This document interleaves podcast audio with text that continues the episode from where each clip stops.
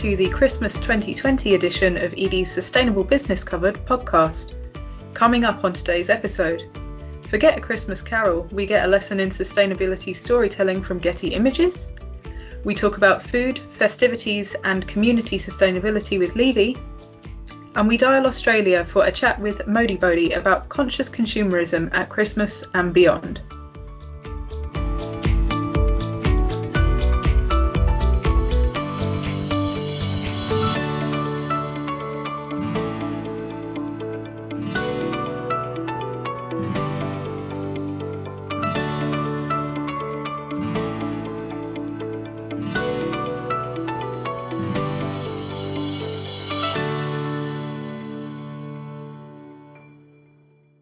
Yes, welcome back to the Sustainable Business Covered podcast from Edie for what is going to be the last episode of 2020.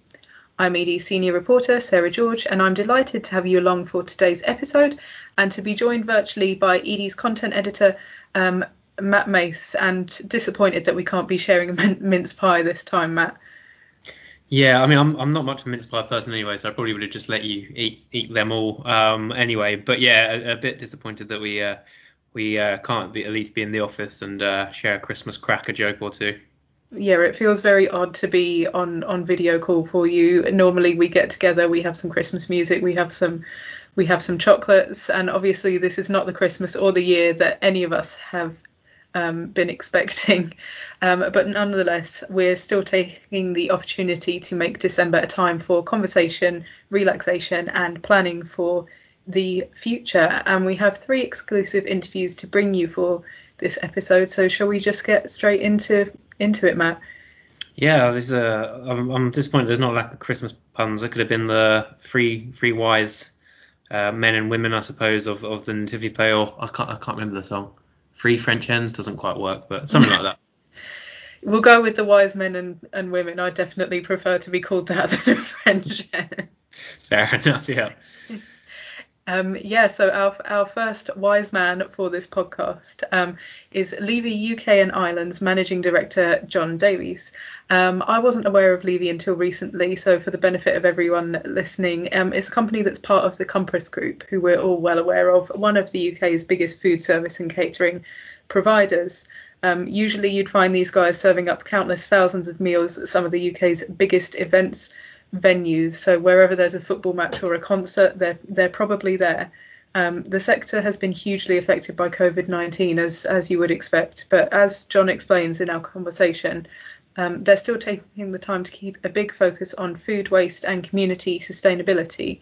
Um, and there's a lot of thinking going on about how best to collaborate during the festive season and beyond. So for our first clip, let's play that interview with John in full and hope we don't get too hungry while we listen to it. Well, good morning, John. Thank you so much for coming on the podcast today. How are you? Yeah, very well, thank you. Good morning yourself. Um, and and welcome on. Um, um, I really like recording the Christmas podcast because it's a great chance to get on some speakers that we haven't had on before. So for the benefit of everyone listening at home, could you tell us a bit more about Levy UK and I, and about the clients, and about the sustainability work of the business as well. Of course, no problem. Yeah, so Levy UK um, is a is, is, an operating company of Compass Group, uh, world's largest contract caterer. Specifically, we look after um, the catering at large stadiums, arenas, um, horse racing uh, venues, live music, entertainment areas. So some of our biggest clients would be the likes of Twickenham Stadium, um, Chelsea Football Club, uh, the new stadium that Tottenham Hotspur uh, are now resident at.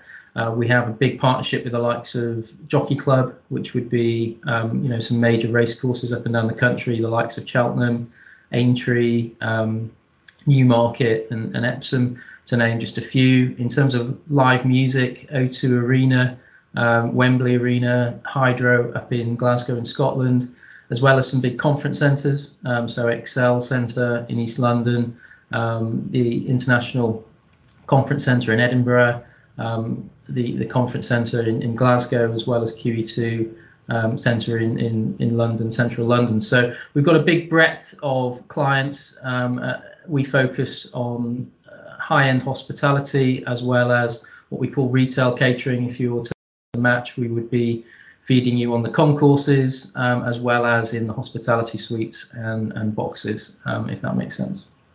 Mm-hmm.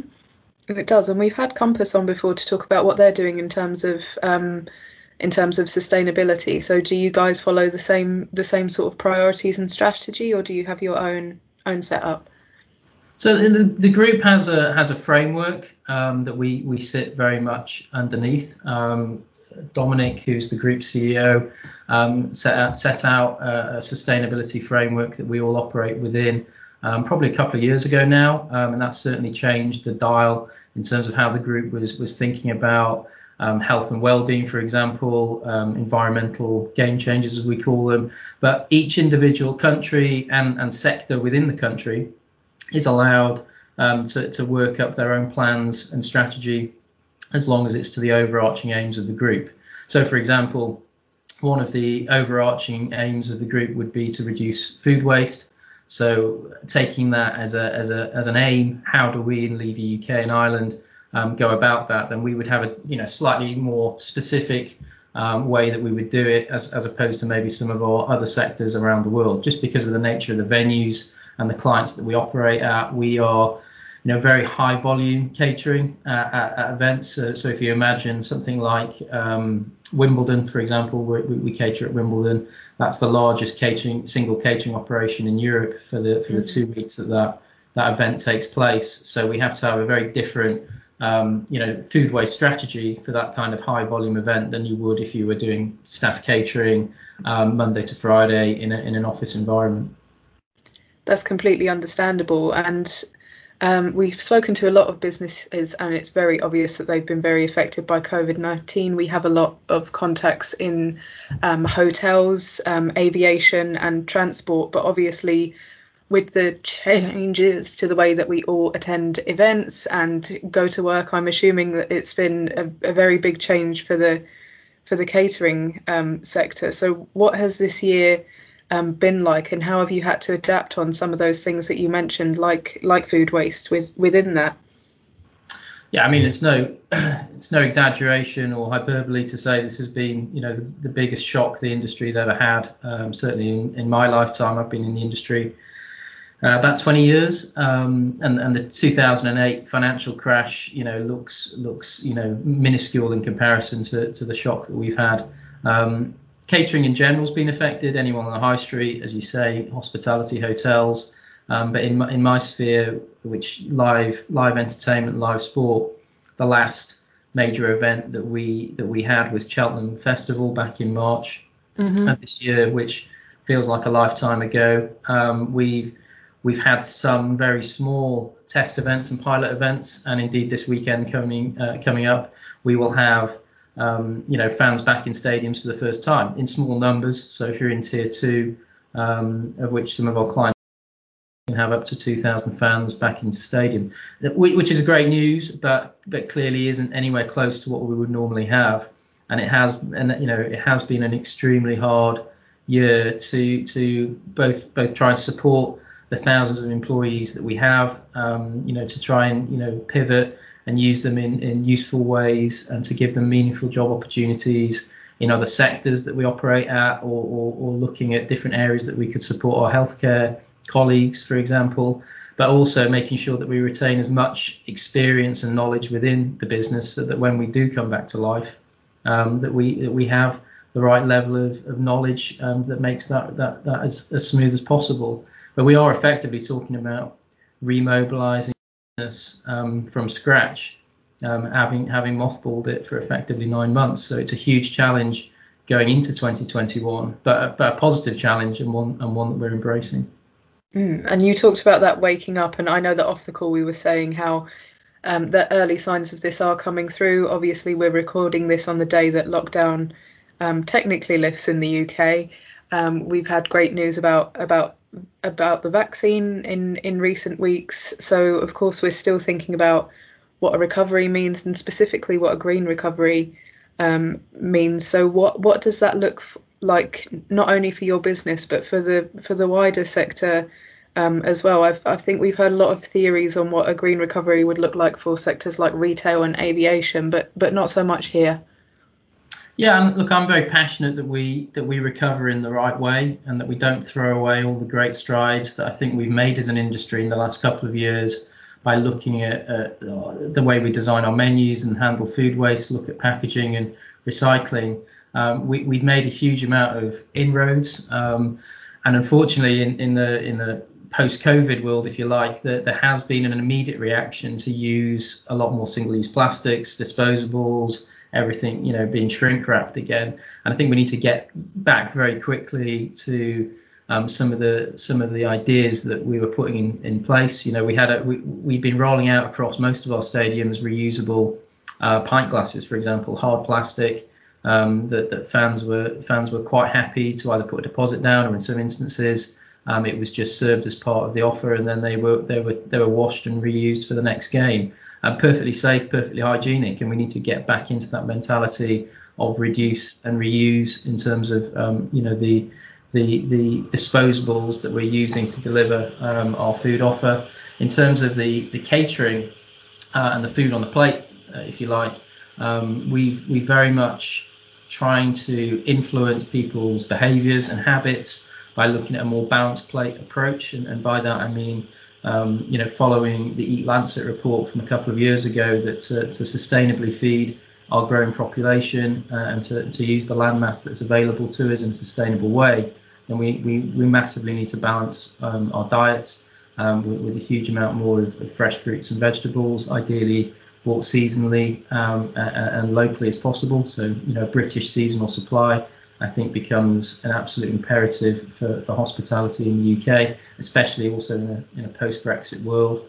Um, and, and we've seen supply chains in this crisis if you are dependent on imports from the continent or, or further afield, um, you know, you, you are at risk of, of, of, having short, short, short supply or having no supply. So British seasonal produce is an absolute priority, as well as balancing the, the amount of red meat protein that is in within our menus and our diets. Uh, it's not to ban red meat, but certainly to to adjust the portion sizes um, and the priority uh, to make it a more plant-forward approach. To look at whole grains, um, to look at energy sources that can be a lot more compact, that can, can bring a bring a higher punch. So your nuts and your seeds and your whole grains, plant-based oils, all of these things need to be much more important in our diet.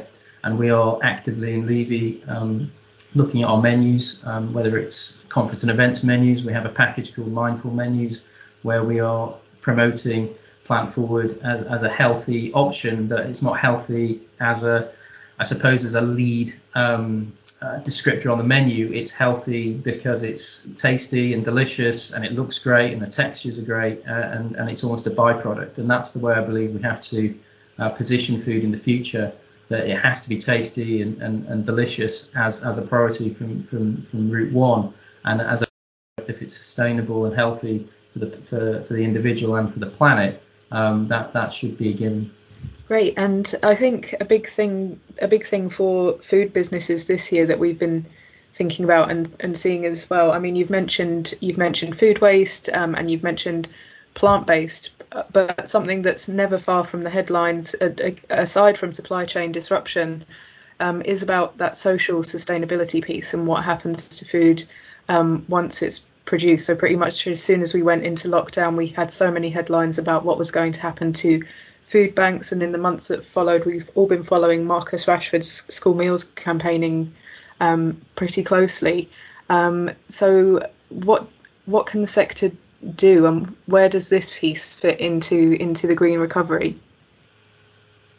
Well, I mean, I think I think education in terms of how people cook and, and the understanding of the food system um, is is at the heart of most of these conversations, and mm-hmm. and in the industry I think we can play a big part of, of maybe blowing some some of these myths uh, open and, and being really open and honest about where our food comes from, the impact it has both on the planet and ourselves, and how we can encourage people to change their habits, but also actively work with supply chain partners um, who are either B Corps or have um, you know a, a, social purpose as part of their agenda, have an ambition to be net net zero themselves.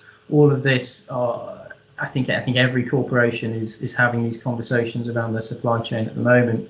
Um, I think it's fairly early days as to having you know complete clarity over our own supply chain, um, but we, we certainly in terms of you know where, where we could get to a position where everyone is um, you know pulling together in terms of an ambition to be net zero, for example, or an ambition to have a social purpose. But there are some shining examples of companies that we work with. Um, for example, you know, Compass has been a you know a big supporter of, of Toast Beer for, for many years, um, and and very much uh, that's an example of a company that you know using waste waste bread from the industry, having a circular system to, to brew it and turn it into a new product that we can sell within our events and, and, and our, our venues. Those are those I think are, are the examples that we can take forward um, and, and, show that if you if you have um, ambition, then you can you can bring all this together. Yes, and thanks once again to John for his time. Um, as we've mentioned, we have a jam packed episode to bring you today, so I'm going to segue, or if the weather allows, ski or snowboard seamlessly onto the next topic, which is sustainability storytelling.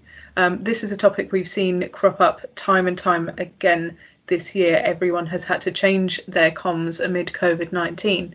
Um, but it's also a topic for life, not not just for Christmas. And for me and you, Matt, it's something that we as journalists um, and that a lot of our contacts in the profession do all the time out of habit or of or of instinct. So before we get um, before we get our speakers' thoughts on this, I thought I'd spring this on you, you Matt. So if I just mention climate change, what visual image comes comes to mind? I think it's it's it's uh, it's still the ice caps, isn't it? It's still going to melt in. Uh, ice. Um, I think uh, as the years have gone on, the the ice has gotten smaller and the water surrounding it in terms of the visual has gotten uh, more vast. Uh, but certainly there. I mean, I suppose it depends on where you're based. I imagine climate change for people in um, Australia or South America might might picture wildfires or, or, something extremely different. But for me, it's still the uh, still the ice caps. Yeah. Yeah, that is the big one that um, that gets gets brought up. And something else that we talked about are there any topics that you just struggle to either think of an image for or or, or find them? Or conversely if we're writing about a certain to- topic is there one where you just always pick the same picture just because there's not enough different pictures? I, I remember when I remember when science based targets became came like a really I mean it's really big now but when it first started gaining traction the, the, the SBTI was set up and you'd get your first flurry of corporate setting science based targets and as a journalist uh, to to depict that is quite, especially through stock images, is quite a challenge. There's only so many times you can have the older archery um, target and with a with an arrow flying towards it uh, before it, it just looks a bit a bit um, cliche. So that's that's that's still uh, one I would think as well. And I, and I think now probably if, if if we get a story about or a report on on business purpose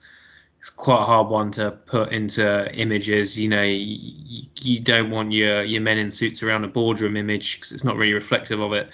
You don't want an empty boardroom because it just looks like nothing's going on. And plus, business purpose is so kind of poorly defined in general. It's quite hard to associate an image with it. So I think that that would be my uh, my two. Yeah, definitely. Good choices. I'd say for for mine as well, net zero is is difficult. Obviously if you've got a business that's set a net zero target you can illustrate the business um, or if it's a country you could illustrate like a wind farm or a fossil fuel plant in in that country. But just as a concept there's only so many times you can see the word zero or the number zero on a on a chalkboard yeah it's one of the like that and you know science based targets as well they're probably easier to i'm thinking of christmas here they're probably easier to depict in like a game of charades than it is actually finding an image for um, that's that's bizarre no, have to agree with you there. But um, yeah, these are some of the things we're going to be touching on in our next interview for this special episode, which, as we mentioned, is with Getty Images and with the global head of Creative Insights, Dr. Rebecca Swift. Um, Getty recently published the results of a major piece of research on how media outlets and businesses use imagery to talk about environmental issues. So that's not just climate change, we're looking at biodiversity, um, plastics pollution, and many other issues here. And whether these approaches are still winning hearts and minds or whether they're becoming a bit cliche and only appealing certain groups. While we usually interview sustainability professionals, this is a really good alternative perspective and hopefully some great info here to help you shape your storytelling in 2021. There definitely was for me when I was talking to Rebecca, so let's hear that clip from her in full. Well, hello, Rebecca. It's a pleasure to have you on the podcast today. How are you? I'm good. Thank you very much. Thanks for having me. No problem. And where in the world am I dialing you today? I am in a little village called South Nutfield in Surrey. I'm secretly loving this bit that we get to have people from all over the place on a, on our podcast. Find out where people actually live rather than where they work. Of course. Um, and I know it's your first time on on the podcast, right? Yes, it is. Yeah.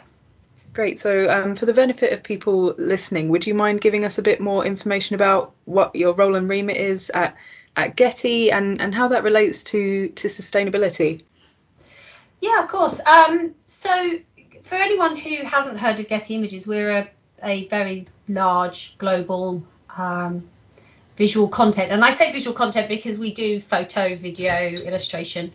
Um, uh, agency and, and we you know we work across editorial so news uh, entertainment uh, celebrity sports um, and we work within advertising. So we work with brands and big corporations and ad agencies. And my role is uh, in the creative department. So I, I sit in the in the kind of center of, of things in terms of um, you know what our customers uh, big brands or big sporting organisations or news organisations are asking for, and uh, bringing that information into the creative team, and then creating creative briefs and and uh, image briefs and um, film briefs for our contributors. So we work with about, I think the last count was 320,000 contributors around the world, and um, you know we don't want them all shooting the same thing at the same time. So it's you know balancing out what, what they should what they should be shooting.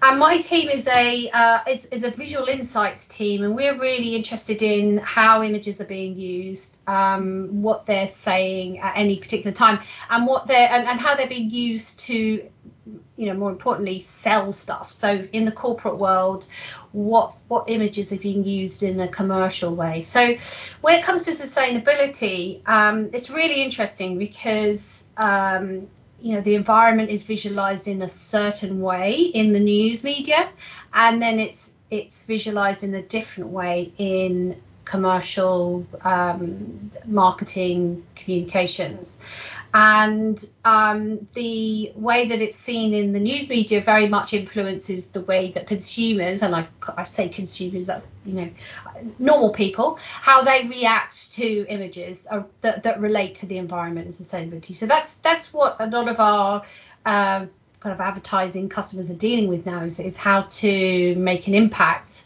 uh, when they're talking about being sustainable or or caring about the environment and um, and, and also uh, proving that they are um, environmental or care about the environment, um, and, and, while also bearing in mind what um, what what we see when we um, watch a David Attenborough program. Mm-hmm. Um, he's, you know, he's becoming much more political about the way he talks about the environment now, and that has an impact on on visual memory. It has an impact on how uh, the viewer uh, expects to see um, visuals about about um, about climate change and and uh, and environmental um, issues. Mm-hmm. Well, I'd love to dive into that a little bit bit more. And we set this call up on the back of the fact that the Insights team at Getty has recently published this new data report um, that looks at how brands are communicating sustainability, especially through images, and what consumers' views are on environmental issues and brand approaches to them. Um, so, could you tell us a bit more about about that report? So, how did it, you put it together, and what were some of the the biggest takeaways for you?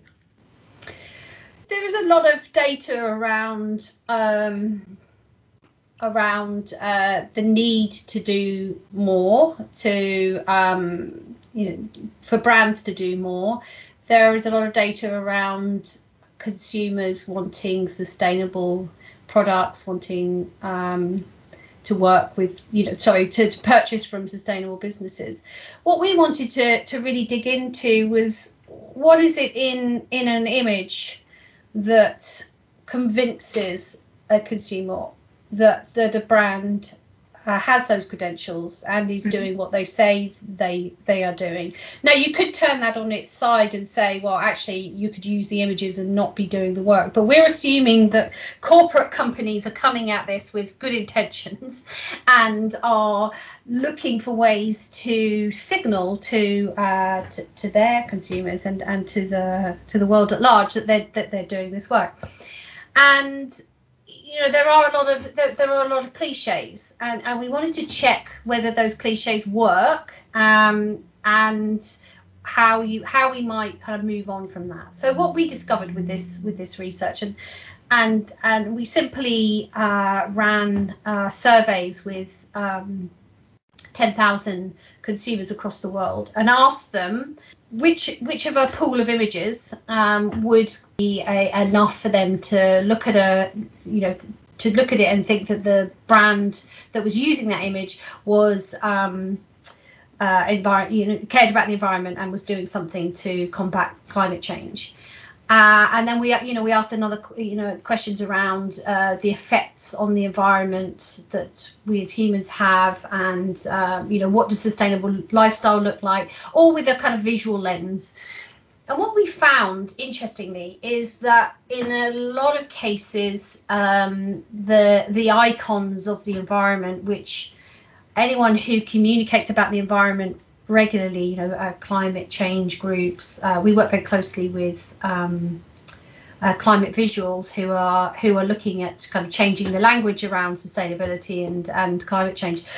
And you know, they found, you know, we do we do um, we do tend to react to uh, content that we have seen before. So when you ask somebody, um, you know, what uh, you know, what reminds them of environment, it tends to be uh, a, a, turtle swimming in the ocean caught up in a bit of plastic, right? Or um, uh, you know, lots of plastic on the beach, um, uh, piles of you know trash and because that's the that is the visual language that we're fed through the news media. We and we've seen a lot of it in the news media, and brands have uh, have adapted this non-plastic approach or you know the, the plastic is bad. And it's interesting how things like cotton buds and straws really small innocuous things have become the the devil and have become the, you know the the um the you know, you know the, the, the ills of the world mainly because they've been they've been well documented in terms of how you see the you know how you see the them in terms of their impact on on the environment fishes with them in their stomachs seagulls you know and etc etc so when you then ask um, who, who's who's not looking at images in a professional way, they naturally are drawn to those kind of images. Another, another example would be a polar bear. You know, a polar bear on a melting ice cap. That that classic, icon, right? the classic. And that you know you could trace that back to 2006 when um, Al Gore um, did his Inconvenient Truth uh, documentary film, and it was you know very high profile, high impact, and very much perpetuated the image of the bear. And then Time magazine put the polar bear on their front cover, and and, and it kind of went on from there, and it really built momentum. So again, if you show if you show someone a picture of a polar bear, they immediately associate the polar bear with environmental concerns and it, you have to kind of trace back some of this some of these icons to kind of work out how and why they work. So what we looked at instead was um, where else can we go with this? You know we can keep perpetuating these same cliches these same ideas over and over again and they do serve a purpose. You know if you go mm-hmm. to somebody's if you go to a brand's website and you see an image of a um, uh, a wind turbine, then you know that that's probably their their commitment to sustainability section. Mm-hmm. It's a you know it's it's iconic. It's a it's an it's an icon of of sustainable practice.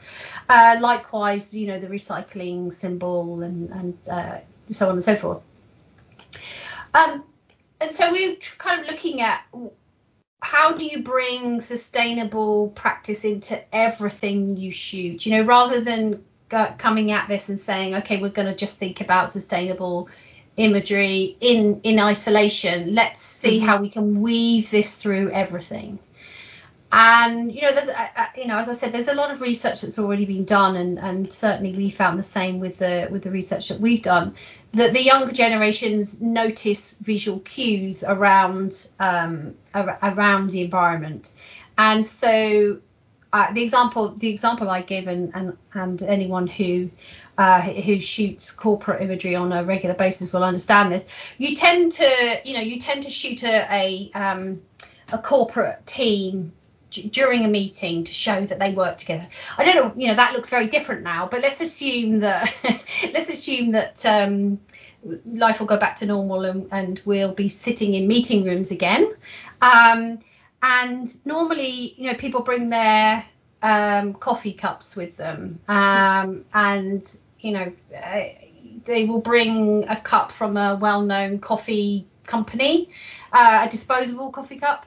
Um, and uh, and that has kind of become typical of the type of visual that you see and don't even question it. But actually that is now being questioned. So why you know why are you not using a reusable cup? Why are you using um, you know disposable? So you know when we're planning shoots and we're putting putting shoots together we're having to ensure that the business has their own mugs and that they're you know, the reusable mugs. Um, and likewise with plastic bottles, you know, um, you know, shooting somebody who is uh, exercising, ensuring they have a reusable bottle rather than, uh, a, you know, a, a, bottle that, that has just been bought. And and anyone who's planned photo shoots, you know, there's always bottles of water available because people get thirsty, and so, you know, you have to really think that through and make sure that there are um, refillable bottles available. Even things like you know uh, shooting a Christmas dinner or or, um, or or or a Sunday dinner or a barbecue in the summer. You know more and more as more and more people are thinking about uh, vegetarianism or veganism, which you know very much kind of ties into um, living a more sustainable lifestyle. Bringing that into doing those kind of shoots instead of the classic image of the the, the steaming turkey in the middle of the table. Mm-hmm. But I think for, for me, the, the most important and, and the most interesting insight that we got out of it was actually the gener- how the generations look at sustainability and how they look how they and when I say look I mean literally how what they look at in, in terms of sustainability there is an assumption and I'm and I'm saying that in terms of uh, my own assumptions actually going into this was is that the concern for sustainability is is a younger generational thing. Uh, you know, there has been so much coverage on uh, Greta Thunberg and uh, you know the what the kids have been doing and and in terms of that activism around climate change that there you know there is this this natural assumption that that, that generation the gen z's and, and the millennials are far more committed to sustainability than the older generations but what we've what we found actually doing this research is that they're, they're just they're just they just connect with a different type of imagery. So the you know the gen z's connect with uh, imagery that really uh, connects to human emotions um, uh, has has has more of an activist kind of feel, um, mainly because you know that's how they see themselves as influencers and you know catalysts for change for the future, um, but don't necessarily have the spending power yet to um, to, to make you know big purchases um, and to and to be and to be consuming in that way but very much see that as part of their identity. Whereas you kind of get up to then millennials where um, millennials are more interested in how businesses are sustainable. So you kind of imagine that age group is is is the age group that's now starting to um, develop um, their uh, you know tastes and and uh, consumption patterns and mm-hmm. and are um, and are wanting to buy from businesses that adopt you know sustainable practices uh, you know, good pedigree in terms of the way that they work. And then you get up to Gen X, which is where I am, um, and that's about you know kind of the the invest the investment into the future and and more around um, you know leadership and influencing the future and having a legacy i suppose. Must be something to do with getting old actually. You feel like you need to have a legacy um, especially if you have children.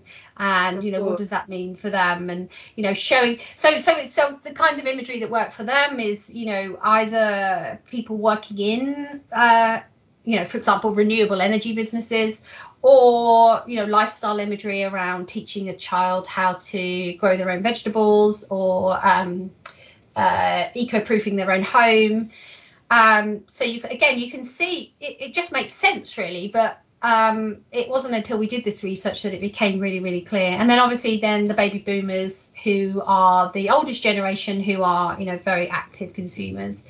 Um, very much um, tend to favour imagery that's around environmental issues uh, and you know in terms of how how there is a direct impact on people animals and nature. So you know the, the kind of tip, more typical uh, type of imagery. So um, it's interesting how there's a different type of visual to talk about um, to talk about sustainability um, to different ages um, yeah, and I think that's kind of you know that's where we we felt that we uh, had had kind of cracked something that we hadn't seen before. Because this you know for me in in in this in this industry this is the second time around that sustainability has been a big corporate concern. You know, I, I mentioned uh, Al Gore, and 2006 to 2008 was a was a was a really you know, it was a peak time for, uh, you know, green, the, the greening of, of corporate uh, visuals. Um, and then the financial crisis happened and uh, it pretty much disappeared. And, you know, I, I use the polar bear actually as, as my, um, as my barometer for how important sustainability is to our customers because the polar bear was a you know a, a, big seller for us for a couple of years and then disappeared for 10 years and only really came back in 2018 2019 in terms of being used you know used enough for it to kind of you know float up to the surface in in our trending in our trending content. Um and you know I have many theories as to why there was that. Um, you know, a lot to do with obviously the recession and um, the double the double recession that we went through, uh, and then as the economy started to pick up, we saw um, you know consumers wanting more from their um, uh, from from the brands that they work with.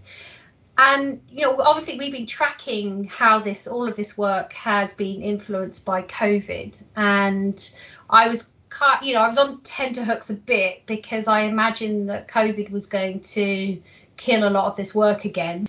Um, and, and, I think it created a new appreciation, which then obviously brands have looked at and thought, oh, actually, this is still a key theme and it's, and it's really important to consumers and continues to be. Um, and so we, you know, month on month, it just continues to grow, which is, you know, really, really good to hear you know, it, it's it's still it still seems to be top of mind for brands, and um, you know, certainly in terms of you know, as we keep sur- surveying consumers and keep asking the question, relating it to COVID, relating it to thinking about the future, then uh, sustainability is, is is one of those themes that I think everybody's talking about. It's a you know key force for us we see it as, as this, you know, a major influence over over the way that content is created and also the way that content looks. Mm-hmm. And I think it, what's interesting there is you talked about how a lot of these cliches that a lot of brands and media are still using will really only appeal to a really small um, small group of people. And we've heard a bit from yourself about how companies like Getty can change what images people see. Um, we've had some commitments on this from some media. When I was preparing for this call, I couldn't help but think about The Guardian, mm-hmm. um, which committed essentially to using more pictures of people and less pictures of animals when reporting on climate change and also changing some of the language um, it uses on, on climate change. So, based on your findings and these sort of moves that we're already um, seeing, what do you think that best practice will, will look like in, in 2021? Yeah, I mean it's it's a it's a tricky one because um, I mean I think I, I I love what the Guardian's done. I think it's a really great step forward, and it actually takes a lot of uh, companies or brands or media to make those steps for it to then become momentum. If you see what I mean. Right. So mm-hmm. um, you know the Guardian is it, it, the Guardian has a has a great reputation for caring about this this kind of stuff, and so that's great and we need to we need to then use that to, to, to continue to um, encourage other media outlets to, to do similar and obviously we service people like the guardian and we and we service media outlets and so we're encouraging you know the thoughtfulness in in the content that they're using pushing them towards um, um you know more nuance in talking about sustainability not going back to the blooming polar bear all, every time. um, the other one that kills me is the uh, is the hands holding the uh, little tiny sapling in a little pile of earth, right. which uh, which you see a lot, and um, we're continuously trying to think of new ways of, of redoing that and and again pushing people in that direction. So yeah, I mean I think us as a business have typically created content, put it on the news wire, and, and allowed the market to um, make the decision. Um, but we're kind of switching that now and starting to be more directive. Uh, we've created some guidelines um, for uh, communicating around uh, climate change and, and sustainability for our customers and for our contributors and kind of you know if you can bring the two together and have them all working in the same way then that is that's a good place to be. And so that's that's what we're working on now is using using our data using our experience of working across you know uh, you know across media and across corporate brands and uh, and helping to move the visual language forward so thanks once again to Rebecca for her time, and I hope we covered a lot of ground and provided a lot of tips on multimedia communications for your new year and beyond. So we've had a festive feast and a Christmas story, but what would December be without a call to your friends and family who are halfway around the world? Our last interview for this episode is with Modibodi's chief executive, Kristy Chong. You're not aware of Modibodi, it's an Australian brand that was small but has been scaling up pretty quickly. Um, and it has sustainability built in, in that it sells reusable hygiene products and that it works with charity and private sector partners in the broader fight against issues like plastic waste, gender inequality, and period poverty. So, if you're looking for thoughts about last minute conscious consumerism for this Christmas, or about how to embed purpose and align with the SDGs in the new year, you're in the right place. Let's play that chat with Kristy in full. Well, good morning, Kristy, or good good evening for you, I should say. Thank you so much for taking the time to come on the podcast. That's wonderful. Thank you for having me. Um, anytime, and I understand that you're based in Australia and you're calling in from essentially the future. yes, we are. Well, thank you so much for making the time stack up. And I, because it's your first time on our podcast, I think it'd be great to let everyone know a little bit um, about what the company does, um, specifically why you set it up, and how it's grown in the UK over the past couple of years. I understand it launched here in 2018. That that's correct. It did. So um, Modibodi is a, a line of uh, reusable health apparel that can be worn as a total replacement to manage your periods or incontinence um, flow, and even you know for discharge and sweat. So um, the idea for Modibodi actually came about after the birth of my second child, and my periods had not long returned, and I, I actually had a leaky bladder as well, uh, and I was in training for a marathon.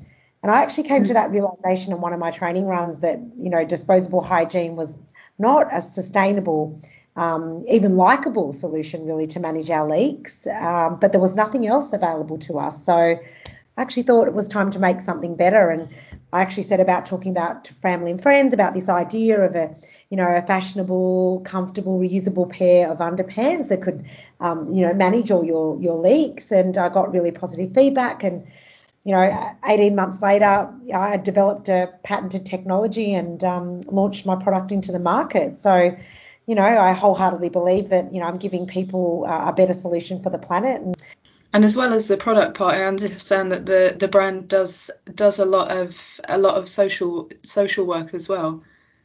Yeah, I mean, I mean, what we do is we're building a financially profitable business that has huge social impact at the core, and whether that's you know reducing uh, the amount of waste going into landfill by um, you know ridding the world of disposable hygiene, but we also have committed to empowering disadvantaged um, women who do not have access to affordable and sustainable feminine um, or health apparel, we like to call it, instead of feminine hygiene. So that's a big mission of ours, and we've partnered with many um, charities globally. And uh, in the UK, we partner with Bloody Good Period, and we donate products to them monthly so they can deliver that product into the hands of those. Um, those people who menstruate and um, they couldn't afford another solution. So yeah, I'm really proud of the the work that we do at Modibodi. As we grow, our impact grows, and uh, yeah, we've got a commitment to um, help the lives of 20,000 people uh, in need next year. So that's our big commitment. Mm-hmm. And it, it, was that that I wanted to come on to, um, really, because we're, we're seeing a lot of brands and businesses looking to have more partnerships and more collaboration on these issues, particularly through COVID. I think it's highlighted a lot of the ways in which people can can can give back. Um, I know that in the UK you mentioned you work with organisations like City to Sea, um, Bloody Good Period, as well as the private sector and the education sector um, as as well. So what have been your learnings from these these partnerships? I'm sure we'll have people listening that want to collaborate and be more of a force for good on an on a particular issue next year. Yeah, I mean, I mean, my my major tip to a brand out there is just go and start. You know, we all should be every business out there um, should be thinking about their ESG and and how they can have social impact. There's just there's no excuse anymore. Um, you know, whether that's from sustainability, you know, in your supply chain, what can you do to improve your supply chain, um, or whether that's finding partners that are delivering um, impact to to people like we are through Bloody Good Period. I, my tips are really just start, go and do it, and um, I think find something that aligns truly with your brand's purpose. I think that's very important as well. Otherwise, it won't come from an authentic place. And um, and I think you need to get buy-in. It shouldn't just be you know a one-person role in your business. The whole business needs to buy into this. And in our business, in in particular, it's part of our business priorities. So um, everybody, you know, when they're we're evaluated on our performance, they're evaluated on their impact and what they've done to contribute to that in the business. So when you say business priority, just to clarify, so that gets that gets brought up regularly and, and, and checked on at a high level.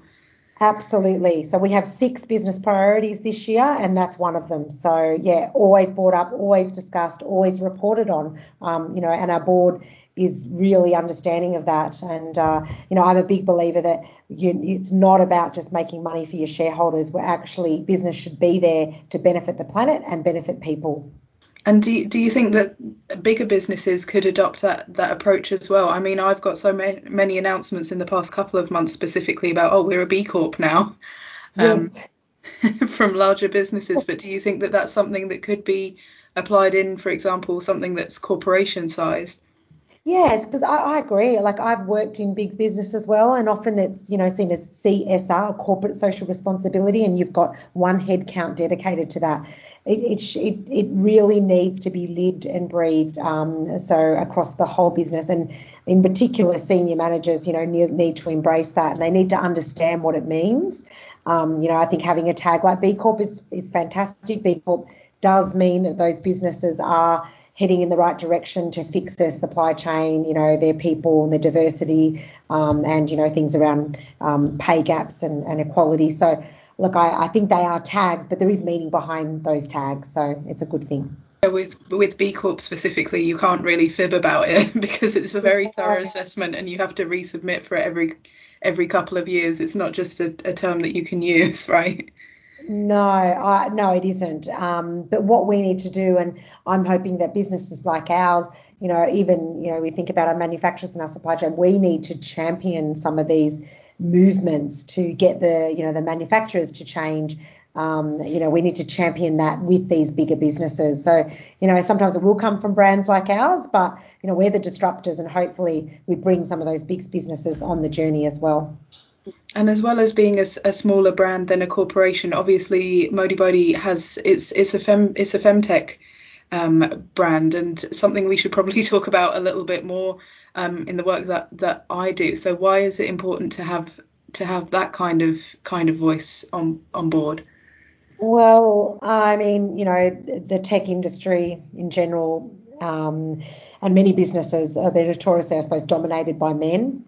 And I think the figures show that 98% of, of venture capital funding goes actually towards more male founded products. Right. Um, that's just the fact that uh, we know women led businesses actually have um, more success in terms of being more profitable. So it's a very interesting um, uh, statistics around that. So yeah, I mean, I just yeah, we absolutely have to get more brands and female-led voices into the market. I mean, yeah, I'm in the femtech space. I'm a big supporter of developing solutions for you know women's health uh, issues in particular because they've been very silenced. And as you know, Modibodi as a brand is also um, a very big champion of breaking down those taboos and removing those um, those taboos around topics like menstruation and continence, so we can develop better solutions. Because people often ask me, well, why do you want to open the conversation? It's icky. It's a bit it's a bit gross. I'm like, yeah, but it is true. But if we don't, we don't develop better solutions, and we silence people, which means they also don't go and seek the better solutions because they're you know they're too afraid to talk about them. Um, so yeah, I'm a big believer. You know, tech and feminism it's a major force of social change in society, and um, you know, I, I, just encourage women out there with ideas to to get on board and um, you know have a go. Yeah, it's funny the words you choose, things like icky and oh, we don't want to talk about it, but it's so embedded in. I do a lot of work on the SDGs, and it's so embedded in so many um, of, of those goals. So surely to avoid it means we're just not going to meet them. Yeah, I think when we just get over it and realise it's pretty, it's, it's part of life, then the, the, the easier it is to um, to talk about and, as I said, develop solutions to deal with it.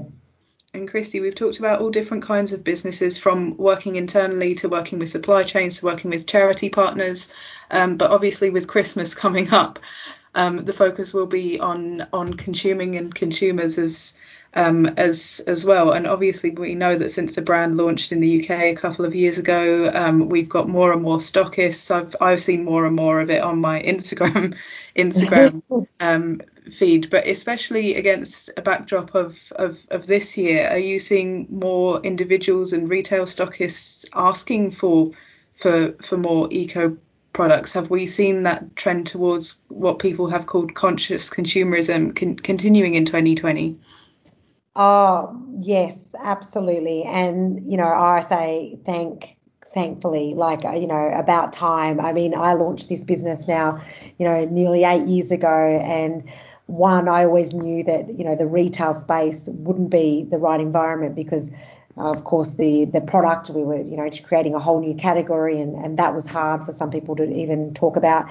um, back then. And yet, sustainability just wasn't even on the agenda of most of these buyers. And so, you know, over that period, we've created a whole new category. Um, you know, us alone as a brand have over 600,000 customers now, um, and you know we've we've saved 2.5 million garbage bags of disposable hygiene waste. Um, every customer who comes on board, you know, reduces disposable feminine hygiene products by 11,000 products in their lifetime. So there's some awesome stats that you know we're um, uh, you know we're producing and the impact that we're having. So I've seen massive change. So I, I suppose I'm trying to say that now retailers are coming to us, and I think that's that's when you absolutely know that you've you've it's a different environment that we're operating in, and the consumer is asking us a lot more questions as well. Mm-hmm. Um, they're more savvy about where's the product made, you know, what's it made from, is it safe, um, you know, are using uh, you know fair fair work and ethical supply chain, modern slavery act, all those sorts of questions are being asked, and I think that's really really positive. And you know what you'll see from the Modibodi brand over the next six months is us making really strong, solid commitments against, you know, the UN Sustainable Development Goals, mm-hmm. um, which we've already been doing, but now we'll start communicating, you know, what that's going to look like across our whole supply chain. Um, but I feel very positive, and I think consumers are much more aware about their choices, um, and you know, I think that's why Modibodi uh, is so successful today yeah i'm definitely seeing the same like just on instagram as soon as the brand puts oh this this this product has recycled content, there'll be questions about, okay, cool. Um, what about the rest of your business model? How many of them are you selling? Um, who made them?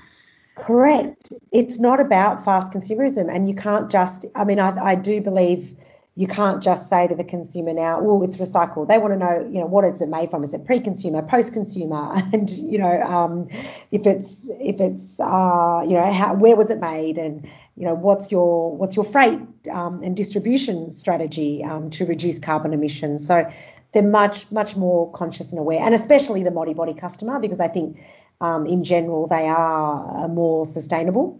But what we're seeing is this is this is rolling out beyond you know the eco warrior to just being the everyday normal um, way of of managing your menstruation uh, because people want better.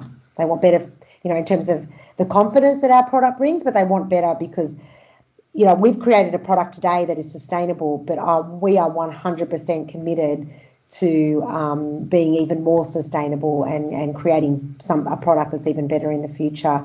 Um, yeah, it's not just about putting a tag on something or jumping on a trend. I think that's um, pretty important. Mm-hmm. So, so it's an ongoing piece piece of work. It's not a static.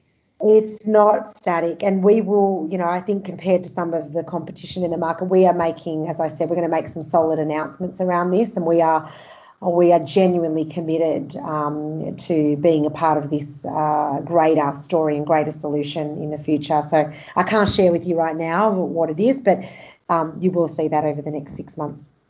Great. Well, I'll keep an eye out. And we've touched on some of these announcements that are going to come in the next year or even six months. But we're, asking everyone that we interview just because it is that that that time of year um, what their personal professional resolution is going to be for for the new year of, of 2021. So have you had a chance to think about that, Kristy? Oh, my own personal resolution, or for, for the more for Modibodi. Um, I mean, you know, my personal resolution is always, you know, to try and balance the work with the, the family. But um, uh, that's what I'm trying to do every year. But and and always be, you know, kinder. I think we can all try and be kinder. I think COVID's been a really um, hard year for a lot of us. And so I think that's a big piece that's come out of us. How do we be kinder to ourselves and kinder to the planet? So something I'm always trying to practice. But from a body Modibodi perspective, um, you know, our our focus for next year is we just want to keep breaking down these taboos and normalising conversations around body leakage, periods, continence, and continence and sweat. Um, uh, this, as I said, sustainability, our total social impact, we're making big commitments against those UN Sustainable Development Goals, mm-hmm. as well as um, you know that commitment to uh, actually uh, provide a sustainable solution to at least 20,000 women next year. And that's not giving one pair. We want to have measurable impact. So we're going to follow that through and, and be able to demonstrate that we've given them a solution that will at least get them through for the next three years. And I'm pretty proud of that um, as well. Uh, and so, yeah, we're trying to work through at the moment who those partners are going to be to help make that possible in the UK, in Australia, and um, in uh, New Zealand and the US as well.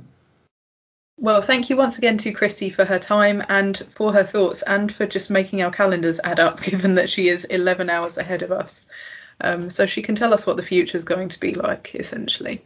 We're just about of time, not only for the episode, but for the working year. I know you're signing off soon, Matt. Yeah, um, the the day that this comes out is, is my last day of 2020 working. Um, I'm obviously back in, in the new year, but uh, I got some annual leave to to use up because I'm sure most people who had annual leave this year couldn't go anywhere with it, so didn't use it. So I'm just gonna do a bit of last minute Christmas shopping because um, I'm not very organised and I haven't done it all yet. I'm, I'm better than what I have been in previous years. The bulk of it is is is done. There's just a few things, some perishable goods that I need to uh, pick up, but uh, I'm just gonna I'm just gonna enjoy the time off. Um, got a a new house that's now renovated so I can actually sit around and not do like oh need to uh, I need to kind of put up those um that chest of drawers or I need to I need to go put up the railings in the cupboard or anything like that. I can just I can sit down and watch terrible Christmas films and, and not feel guilty. The most important thing to have up though is is the tree. Have you got yours up yet? Yeah, the tree is uh, the tree is up. Um, it is a it is a, a fake one. Definitely not a single use tree in that sense. Um, with uh, yeah, baubles up as, and uh, we've got lights that are.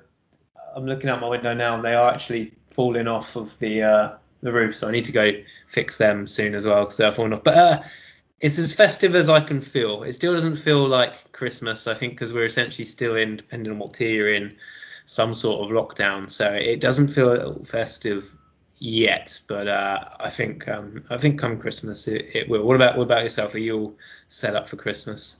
Yeah, it's it's just just about done. I just have a couple of presents, you know, for those people, and they just have everything.